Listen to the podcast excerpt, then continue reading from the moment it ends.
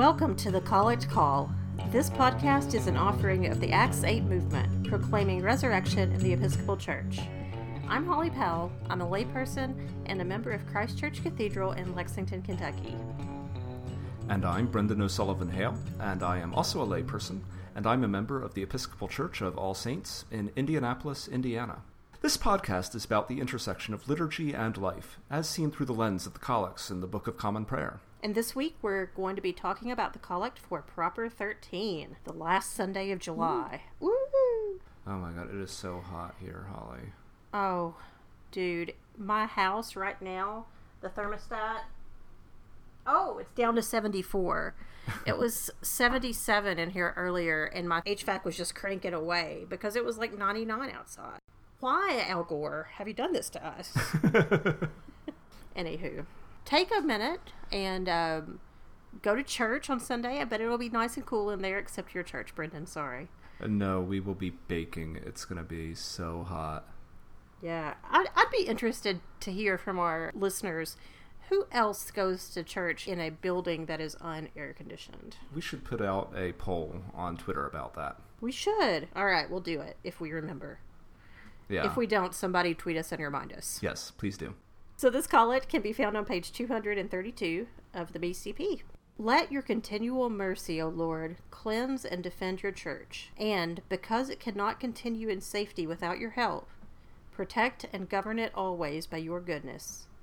Through Jesus Christ our Lord, who lives and reigns with you and the Holy Spirit, one God, forever and ever. Amen. Amen. So interesting syntax there in the beginning. Yeah, it's pretty unusual to have that structure. And this prayer, I don't know if it is a Cranmer original, but Cranmer had a version of it that had roughly this same unusual sentence structure. It is not a Cranmer original, according to Hatchett. It is from the Gelasian Sacramentary. And the only thing that Hatchett notes about this prayer is that in 1662, the word church was inserted. Prior to that, it said congregation. Really? Mm. Hmm. But they felt it had a negative connotation of the Puritans. I guess I could see that given the time. yeah. But actually, that's a really interesting shift. So, first, I have to tell, Tell you me. one thing, Holli. So, when I see cleanse and defend your church, I just think of angelic janitors with machine guns. yeah. They're washing the floors, they're shooting the bad guys. I like it. And, and, you know, I don't know if this is a positive thing or a negative thing, but I, I didn't know th- that thing about the congregation thing. But if you say cleanse and defend your church, then you're talking about the church as this giant worldwide institution or body of Christ or whatever. Whereas if you say congregation, this prayer actually provides you a little bit less wiggle room. It, it might provoke a little bit more self examination of an individual church community. I don't know. Interesting. I don't see this prayer as one inspiring a lot of self reflection, so I'd be interested to see where you see that. Well, I don't know. I don't really have anything specific in mind. And actually, as I was thinking about this prayer, I was actually thinking more about uh, the Big C church, or at least church as being bigger than a congregation. Uh-huh. And I am reluctant to get political on this podcast, but we are recording this during the week that the Republican National Convention is happening. When I look at this prayer and see this phrase, because the church cannot continue in safety without your help, I think about the danger that the church is in now, whether it is embracing Donald Trump. Jesus says to love your enemies, so, you know, Donald Trump is a child of God, but his behavior is not consistent with Christian teaching in so many ways. And I'm not talking about the three marriages and adultery and all that.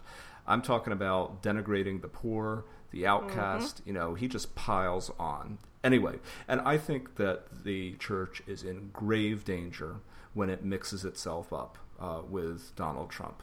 We do have that same problem sometimes in the Episcopal Church when the aims of the church and the Democratic Party platform sometimes seem to be indistinguishable Yeah. from each other, and that is problematic as well.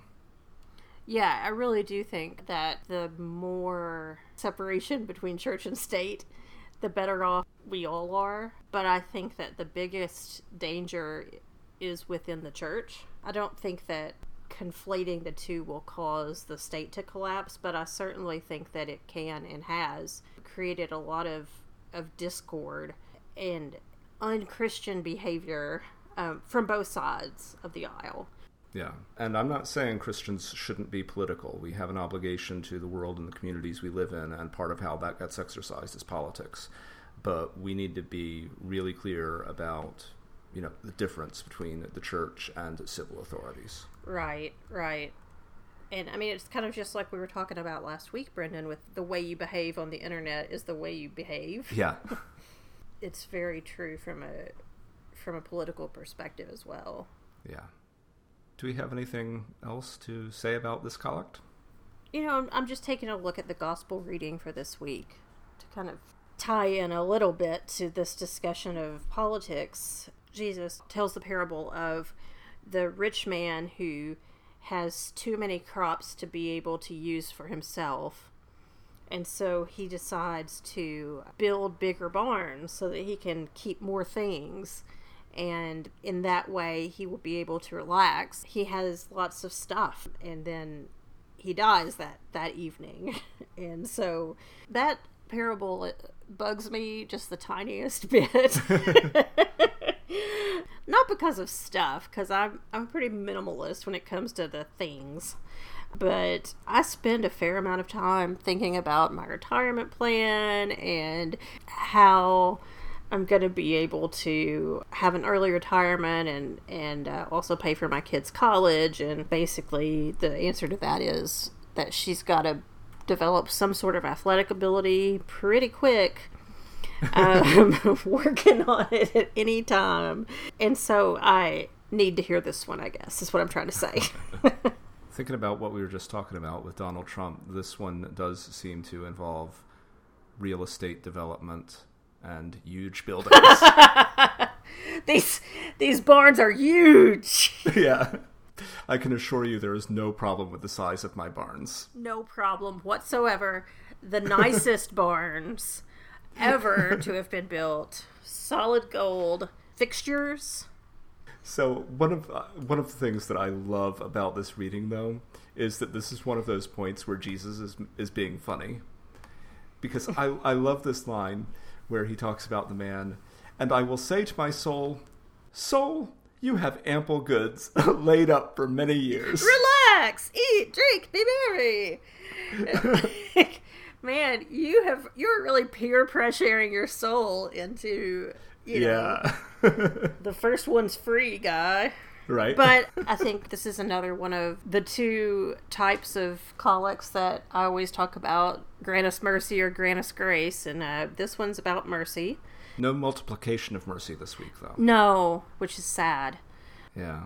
But it's okay because the mercy is continual. Yeah. So it's like an infinite loop of mercy that's just constantly washing the floors and right, right. shooting the bad guys. So, guess what, Holli? What? We have another installment this week of Prayers of the People profiles from Adam yes. Chambers. Prayers of the People profiles, an exclusive collect call report by Adam Trambley.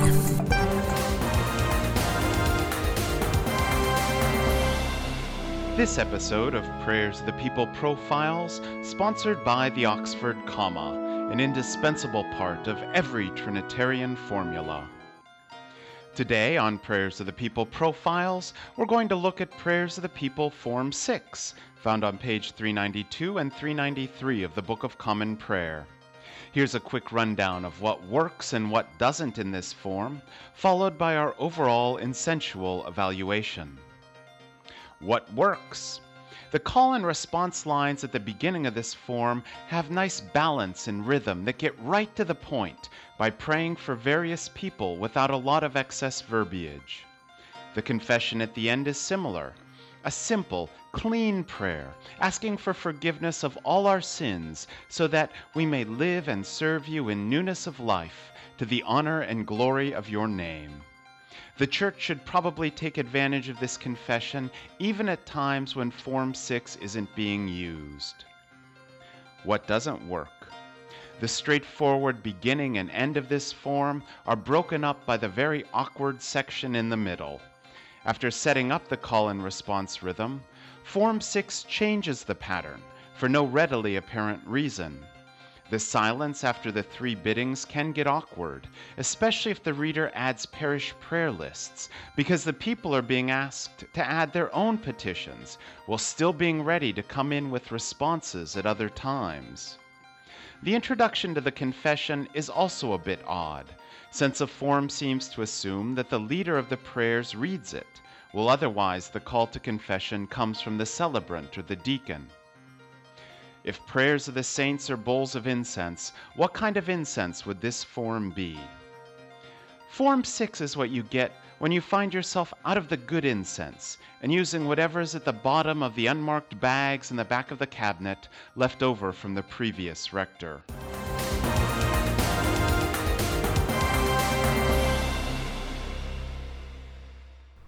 Wow, Adam, I'm amazed that you were able to get such a high profile sponsor. no kidding, right? I am sold on the Oxford comma now Yeah. that it has appeared on this podcast. I I was a fan before, but now Yeah. I'm even more of a fan. yeah, move over, MailChimp. It's time for acknowledgments and bewailings. What you got? Uh, so I want to acknowledge I've been really behind on listening to uh, the podcast Criminal, which I know you listen to sometimes. Uh huh. So today I was driving around and I, I just like happened upon it in my podcast feed and I was like, oh, I haven't listened to this for a long time. So I just picked a random episode from January, and it's this. Uh, the episode is called "Perfect Specimen." Uh huh. and it is about the treaty oak in Austin, Texas. Oh And it is the story of how somebody tried to poison the tree. Yes. And it is such a cool and crazy episode. I loved it. It's like 22 minutes long. Uh, so we'll link to it in the show notes. You should totally listen to it. It was great. Brendan, that is hilarious because I was going to acknowledge a criminal episode this week. Are you kidding? Mine was um, an episode from a, more recent episode, although I'm also a little behind. I haven't listened to the two or three most recent but it, it was episode called Just Mercy, and it was an interview with a man named Bryan Stevenson, who has written a book called Just Mercy, and I guess he's fairly well known. I, I was not familiar with him before this podcast, but he runs the Equal Justice Initiative which is kind of like a similar thing to the Innocence Project, but it's primarily um, focused around people of color who have uh, been wrongly convicted. It doesn't really follow the form of criminal usual. The usual episode is a, a story of a case. This is more of an interview with this guy who has spent his entire legal career working to get people off of death row and about how he started doing that uh, how he got interested in that and what he's learned from interviewing and working with all these countless people who have been sentenced to death by the state. I mean, it's it's certainly not a uh, a light listen, but it's a very worthwhile 28 minutes of your time. I'll, I'll definitely, uh, as I'm catching up, I'll, I'll put that higher on the list. Yeah. Do you have anything to bewail this week? I do have a, a mild bewailing. Those of you who follow me on Twitter know that I have just emerged from a five day stomach virus and it was the worst. And I the less said about that the better. But I'd like to thank Gatorade, Tylenol, and Hulu for keeping me busy while I convalesced. Well, I'm so glad you're feeling better. Me too. It was literally the worst. Well, I would like to bewail that my recording studio, where I am right now, is not on the house's HVAC system. Woo! And so I have a window unit, and I had to turn it off so that it wouldn't affect the recording. And I would like to bewail the fact that I am very sweaty right now. I'd like to also offer an official podcast apology to the official linguist of the Collect Call for having to live with you. well, he's not here at the moment. He's clearing Oh, out his okay. mom's storage unit in Atlanta. Ooh. So Yeah, he probably has some bewailings of his own. Oh yeah. Oh yeah. I will get zero sympathy from him when he listens to this episode. I bet it's coming up on the back to school time, or at least it is here. I know a lot of people in the in the other parts of the country don't go back to school until late August or even some cases after Labor Day. But here in Kentucky, our, my daughter is going to be going back to school on August 10th, so very soon. And so I just would like to take a, a moment to plug, if you haven't already seen it, the fine videographers at Acts 8 have prepared a video that your church could use to promote a back to school event or the return of Christian formation if you took the summer off or whatever you want to do uh, with the video. It's cool. And aren't your dulcet tones narrating that video? yes, they are. So if you guys are um, craving a little more Holli than you're already getting, um, you can go over to acts8movement.org and uh, check that video out. See if your congregation has any plans to use it, and if not, you could be the brave person if you don't already work for the church and this isn't your job. You could be the person that spearheads a cool social media campaign for the first time. I don't I don't even know what sound I was trying to make. That came out weird. I don't either, but I liked it. Well, if you would like to tweet strange sounds to us, uh, you can do that uh, on Twitter at the Collect Call, uh, or if your sound is longer than 140 characters, you can send it to us in email format at the Collect Call at acts8movement.org. I just know one of these smart Alex that listens to us is going to send us like 141 characters of like, woo! Yeah. And by smart Alex, I mean we love you all very much. yes, we do. And you can find our parent organization on acts8movement.org, as I previously discussed, or on Facebook and Twitter at ax, A-C-T-S, the number 8, movement. You can find Adam Trambley on Twitter at Adam Trambley, uh, or at his blog, adamtrambley.blogspot.com. And this episode was edited not by Brendan for the first time ever, but by our friend, the Reverend Joe McGarry, who's the pastor of Faith Lutheran Church in Gardner, Massachusetts. And uh, he is the co host of Two Bald Pastors, which you can find at two, the number two, baldpastors.com. And you can find Joe himself on Twitter at Pastor Joe MC.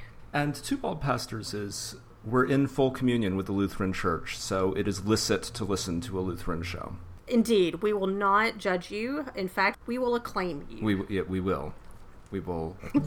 yes, let us know, and and we will acclaim you on a future episode. Indeed, we will also commune with you as we are in full communion. Our theme music, as always, is Let All Mortal Flesh Keep Silence by Aaron DeVries, which is distributed under a Creative Commons license. And you can find more of Aaron's music at badgerland.bandcamp.com. And join us next week when we will be talking about Proper 14. See you then.